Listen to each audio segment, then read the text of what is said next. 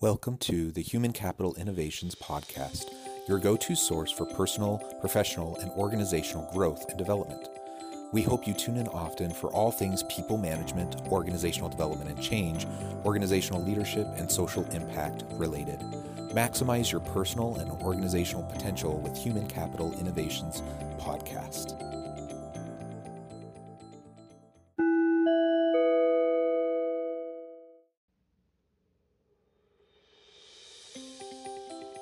Welcome to the Human Capital Innovations Podcast. In this HCI podcast episode, I talk with Cate Steane about improving employee retention by showing concern for employee safety and well being.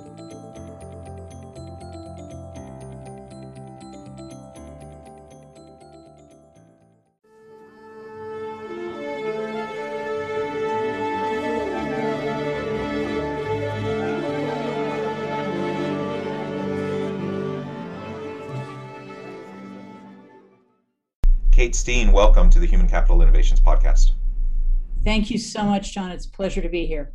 Yeah, I'm excited to talk with you today. We're going to be focusing on a topic that has a lot of relevance in a time of COVID, a time of emergencies and crisis. We're going to be focusing on improving employee retention and other employee outcomes by showing concern for employees' safety and well being. We need to make sure that we're providing adequate training so that employees know how to respond to emergencies. We need to know how they we need to know how to help them create safer workspaces. And of course that applies to situations like COVID where we have health challenges, but it also has to do with workplace other workplace safety issues and crises that can emerge. So those are the things we'll be exploring together today. As we get started, I wanted to share Cate's bio with everybody. Cate's Steane is founder of Make It Happen Preparedness Services, which helps leaders of mid market businesses and organizations build resilience through customized emergency preparedness training and planning. Disasters have victims, emergencies have responders. She helps you turn your team into awesome responders. She and her team are working to create a future where businesses and organizations that are prepared to survive emergencies and thrive after them are the foundation for resilience. Uh, resilient communities throughout California. Uh, thanks again for joining me, Cate. Anything else you would like to add by way of personal background or context for listeners? Yeah.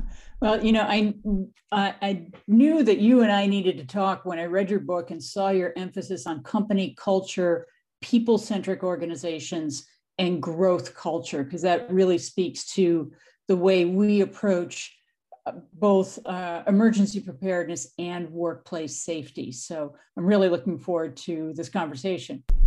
Yeah, yeah, and let, let's start there. Let's start with um, safety culture. There's lots of specific things we can do in terms of policies, practices, procedures, making sure people are trained, signage, you know, like all, all of those types of safety protocols. There's lots we can talk about on what to do there. But I, I really do believe that it all starts with creating the safety mindset, the safety culture uh, amongst your people, and a resilience culture uh, and a res- like an adaptiveness, a preparation, and a response culture, right? And unless people are thinking that way, what you end up doing is you continue to have accidents, you continue to have um, health issues and and injuries, and you're only being reactive rather than you know proactive and trying to stop them from happening in the first place. And of course we don't want people getting hurt. We don't want people getting sick. We certainly don't want people you know dying on the job we want to to make sure that our workplace is a, a physically safe workplace a psychologically safe workplace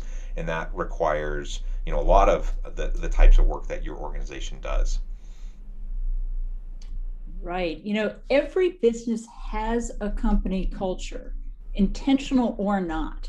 If senior management does nothing to create a company culture, that doesn't mean there isn't one. It just means that they've forfeited to others the power to shape that culture. The culture is how employees are behaving and talking about the business in the absence of any unifying standards or messaging. Uh, businesses that understand that they have a company culture uh, and want to harness the power of that culture to drive their success are the ones that are best positioned to reap the benefits of a safe workplace. You know, I'm curious, John, have you seen businesses that were sort of unaware that they had a company culture and so we're letting others create it?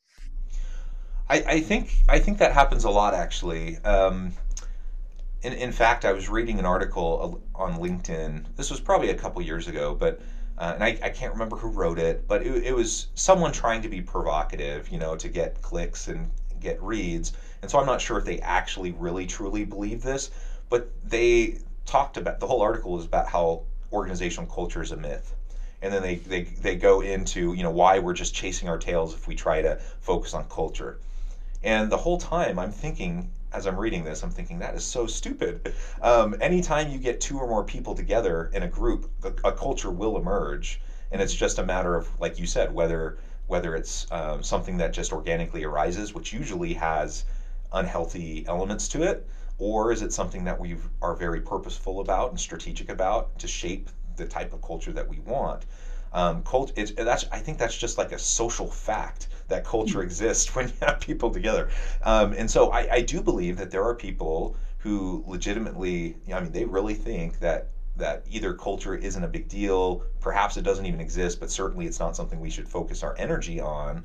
Um, and typically those are the organizations that have the most unhealthy cultures, um, where where there's lots of exploitation, lots of abuses, um, kind of a dog eat dog, hyper competitive kind of uh, environment, and that's a culture. Um, you know, it's just not a particularly healthy one, and and so I, I think we really do need to make sure uh, that that leaders are recognizing the role they play in shaping a good, healthy culture for their people to drive things like you know attracting and retaining the very best people getting the high level of performance and innovation out of your people.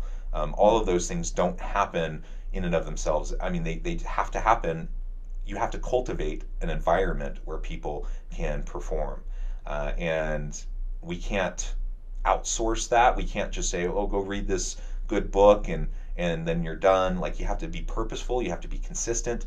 You have to be committed uh, and maintain it um, because even if you put some effort into it up front, it won't just magically continue unless you continue to support it. Exactly. Yeah, in my mind, there's three levels of workplace safety. The, the first is compliance, which is ensuring that your company has uh, in place all the plans, training, reporting systems that are required by the law you know that's the minimum that's enough to ensure that you won't get fined by osha or another regulatory agency the next level is cost savings. This is where you take steps that are going to have a real impact on your workers comp experience modification and your general liability insurance premiums. And this includes things like you know doing a workplace safety assessment um, doing a, a safer spaces plan which is something we've created uh, for uh, organizations that are in earthquake country, how to uh, you know develop an eye and do some prevention around the things that are going to tip over or go flying in an earthquake. Uh, doing ergonomic assessments um, and developing a fleet safety program. If if you've got you know more than two vehicles, you've got a fleet, and you need to have uh, some policies in place there. And then there's the third level, uh, which is aiming for safety competence at getting good at safety uh, so that it becomes something that the company is known for. You know, safety and emergency preparedness are not just priorities for the organization, because priorities can change from year to year. They're values.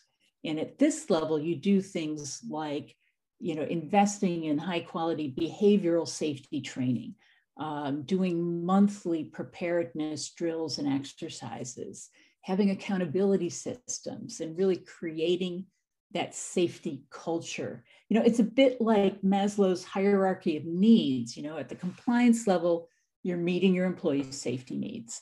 Then, as you move through the higher levels, employees are getting a sense of belonging and connection as they watch out for each other's safety and then as they see their employer taking positive steps to keep them safe, it develops a sense of respect, self esteem, status, recognition.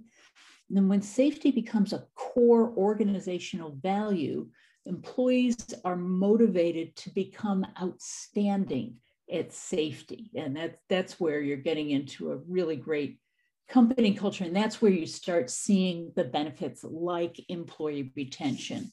You know, most organizations these days are having a horrendous time uh, bringing back staff, finding people to work with them, and uh, there's a real high priority on hanging on to the ones that you have. Uh, and there's there's a lot of you know sort of independent accountability around this, you know, between the website Glassdoor, where people can review you as an employer, or on the more positive side, you know, the best places to work list. You know, the companies that invest in safety, it's going to show in their organizational reputation, and that's going to impact their ability to recruit. And if employees feel that their employer really cares about them. If they've worked anywhere else, they know that's a fairly rare thing. So that is going to encourage them to stay with that employer who's investing in them. Yeah, yeah. I, and I love kind of the tiered approach that you just described in terms of workplace safety, employee well being. Um, all of those tiers, all those elements are important. Um, but ultimately, for me, you know, if, if I'm trying to choose which organization I want to go work for, or whether I want to stay where I'm at or, or look to go somewhere else, um, culture, the environment, the people I work with, that's one of the top things. Now I need to be paid fairly and equitably, and if you know if someone's lowballing me, I'm not going to want to go work there. But all else being equal, with relatively similar pay and benefits packages, I'm going to be focusing on what kind of a culture uh, exists. Is it a psychologically safe place? Is it phys- is it a physically safe place? Do the empl- does the employer invest in their people? Do they actually genuinely care about their people, not just you know say the right things in meetings and put you know nice words on the wall, but do they actually live it through their their practices and and, and how they interact with people consistently over time?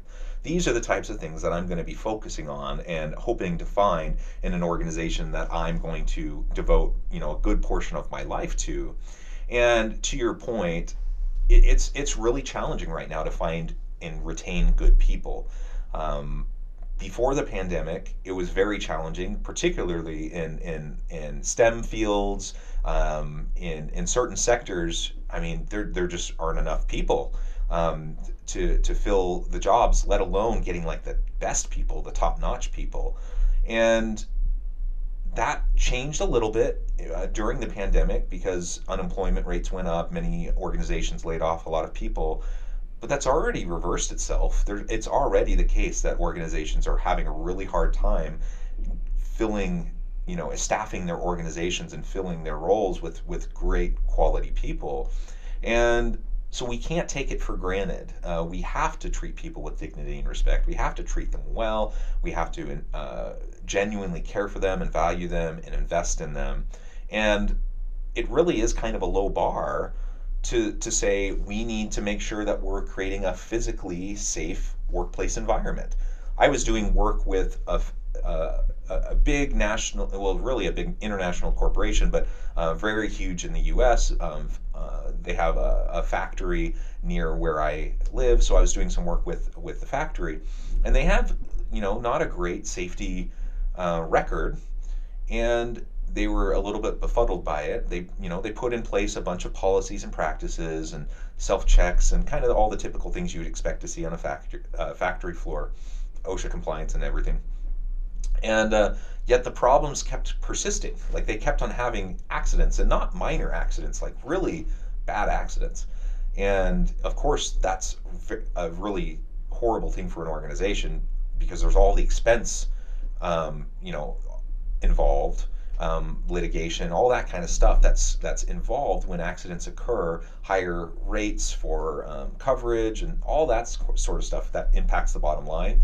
But on the human side, you have people getting hurt, and yeah. you and you have and you have a really hard time. Um, you know, nobody. We, we don't live like in the early days of the industrial revolution where people just feel like that's the way it has to be. Like mm-hmm. people expect to be safe. And so so then they're they're seeing um, you know uh, people leaving and they're having a hard time keeping good people. And the it becomes a spiral. And they're, they're wondering why is this happening? Because they were saying the right things. They had policies in place. But when you when you zoomed in a little bit, what you what I saw is that they were undermining themselves um, in how they were approaching and, and the type of culture that they were establishing. They did not have a safety culture. They had a do whatever it takes at all costs, cut corners culture. And mm-hmm. that is not particularly compatible with workplace safety in in a environment like a factory, right? You really have to take it very seriously, and you have to ex- expect and demand compliance. You have to expect and demand accountability from senior leadership all the way down to line workers, right, on the factory floor. And, and they weren't doing that. And so, of course, it ended up having really negative impacts for them. Thankfully, over time, they were able to, they had some leadership changes. They were able to see, um, you know, the problems. They were better able to understand how maybe f- being faster and more quote unquote efficient wasn't actually helpful if they have to throw out batches of product due to problems that occurred and they have higher premiums and they have um, fines and, and and settlements and all that kind of stuff. They they started to realize that and they were able to to right the ship.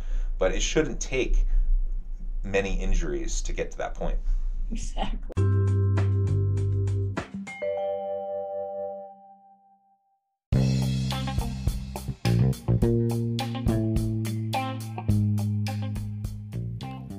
Excited to announce the publication of my new book from HCI Press, The Alchemy of Truly Remarkable Leadership Ordinary, Everyday Actions That Produce Extraordinary Results. Consider how the nature of work has shifted over the past 50 years. With increased globalization, rapid technological advancement, and the shift in economic composition, the average job of today looks very different than the average job of 50 years ago. What will the jobs and organizations of tomorrow look like? Moreover, what does this all mean for organizational leaders? What are the core competencies and capabilities of organizations and their leadership that are prepared for continued disruption and geopolitical and socioeconomic shifts? Regardless of what the future holds, increasingly, leaders need to be socially minded, data driven, decisive, champions of talent, and disruptors of the traditional notions of leadership, teams, organizations, and work. The Alchemy of Truly Remarkable Leadership will help you to explore your own leadership competencies and capabilities and consider ways to apply and implement them into your workplace and personal life.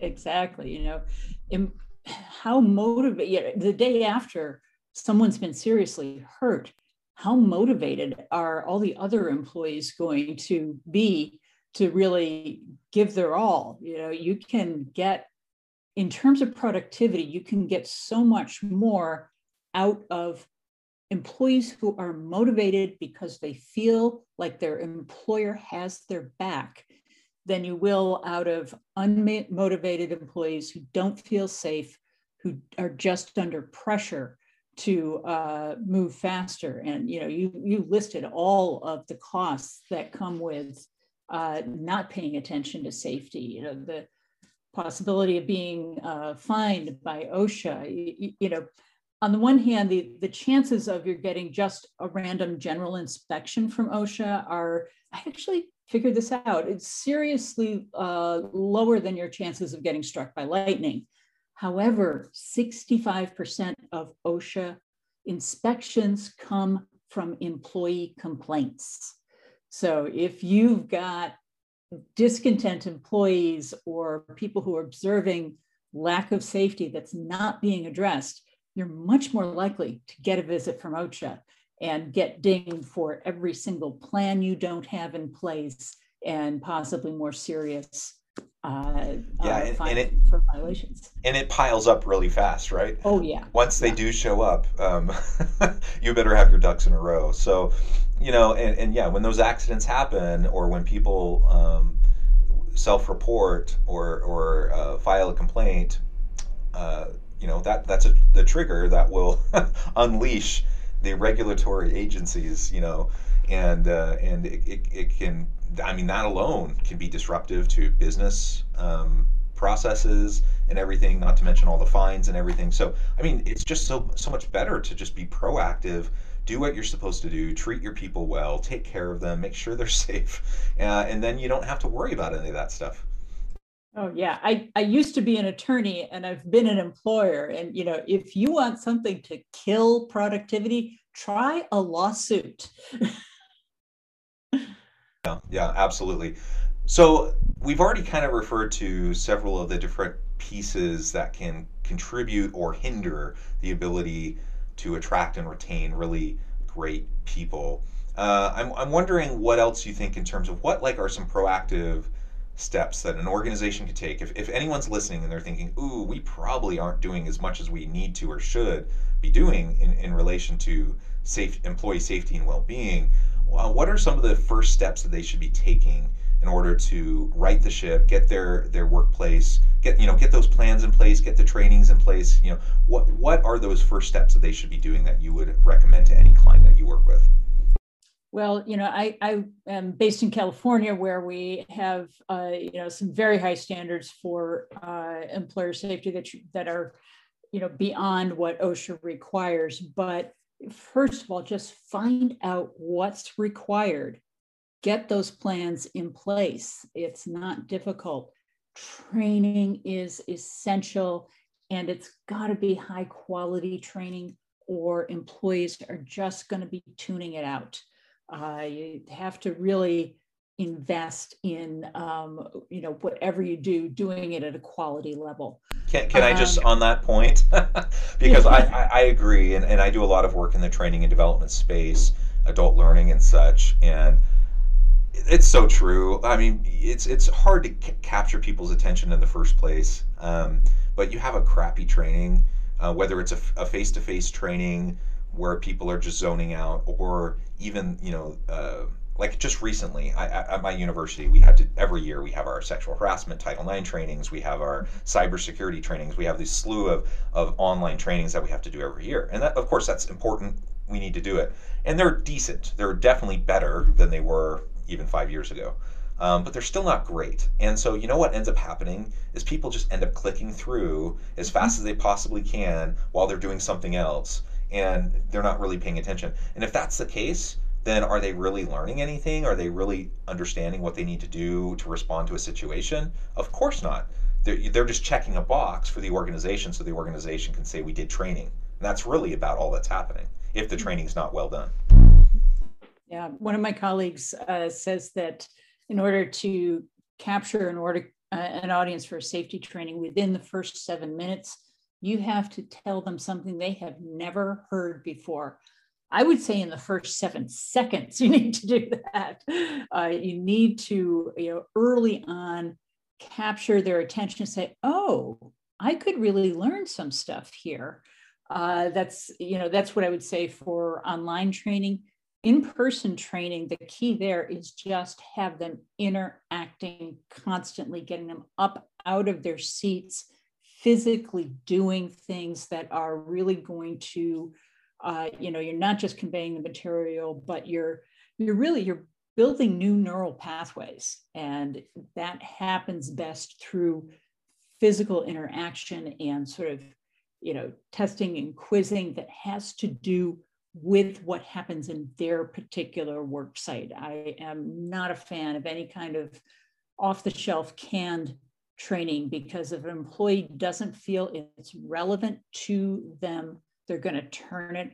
Uh, they're going to turn it off, uh, and that's why we customize what we do to every employer. And the scenarios and the trainings are built around their workplace and you know their company culture and their you know what exactly the product or service they provide is and you know even getting down to using you know very localized details, you know, so the, uh, um, the hazardous waste spill has happened on Highway 101 near the Steele Lane exit. So that's why you know, oh, so this is this this is something that could happen here. Yeah, yeah. Very good, very good. Well, Cate, it has been a real pleasure talking with you. I notice we're, we're getting close to the end of our time together, uh, and I want to be respectful of your time. But before we close, I wanted to give you a chance to share with listeners how they can get connected with you, find out more about your business, and then give us the final word on the topic for today. Okay. Uh, ways to connect with me would be either through uh, our website, which is Make It Happen PS, as in preparednessservices.com. Uh, and I'm always happy to hear from people through LinkedIn. That's the social media that I, uh, um, I pretty much exclusively use and, and uh, you know, post safety content there all the time. Uh, last word on safety. I think maybe I'd, I'd uh, talk a bit about, um, in, especially for preparedness, uh, it can bring up a lot of fear when you talk about emergencies and disasters. I say building competence instills confidence. The more you prepare, the more you feel like you have things under control. That fear gives way to confidence. And that's why we emphasize uh, rather than what you know how scary an emergency would be what being prepared looks like yeah, I love it. Well, thank you, Cate. It has been a real pleasure. I encourage listeners to reach out, to get connected, find out more about what she and her organization could do for you. And as always, I hope everyone can stay healthy and safe, that you can find meaning and purpose at work each and every day. And I hope you have a great week.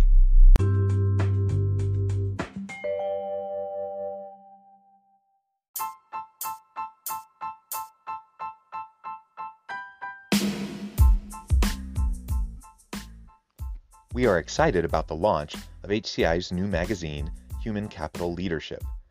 Human Capital Leadership is a free, interactive e magazine designed to help individuals, leaders, and organizations find innovative approaches to maximize their human capital potential. We will be publishing issues quarterly in August, November, February, and May. Check out the first issue and let us know what you think.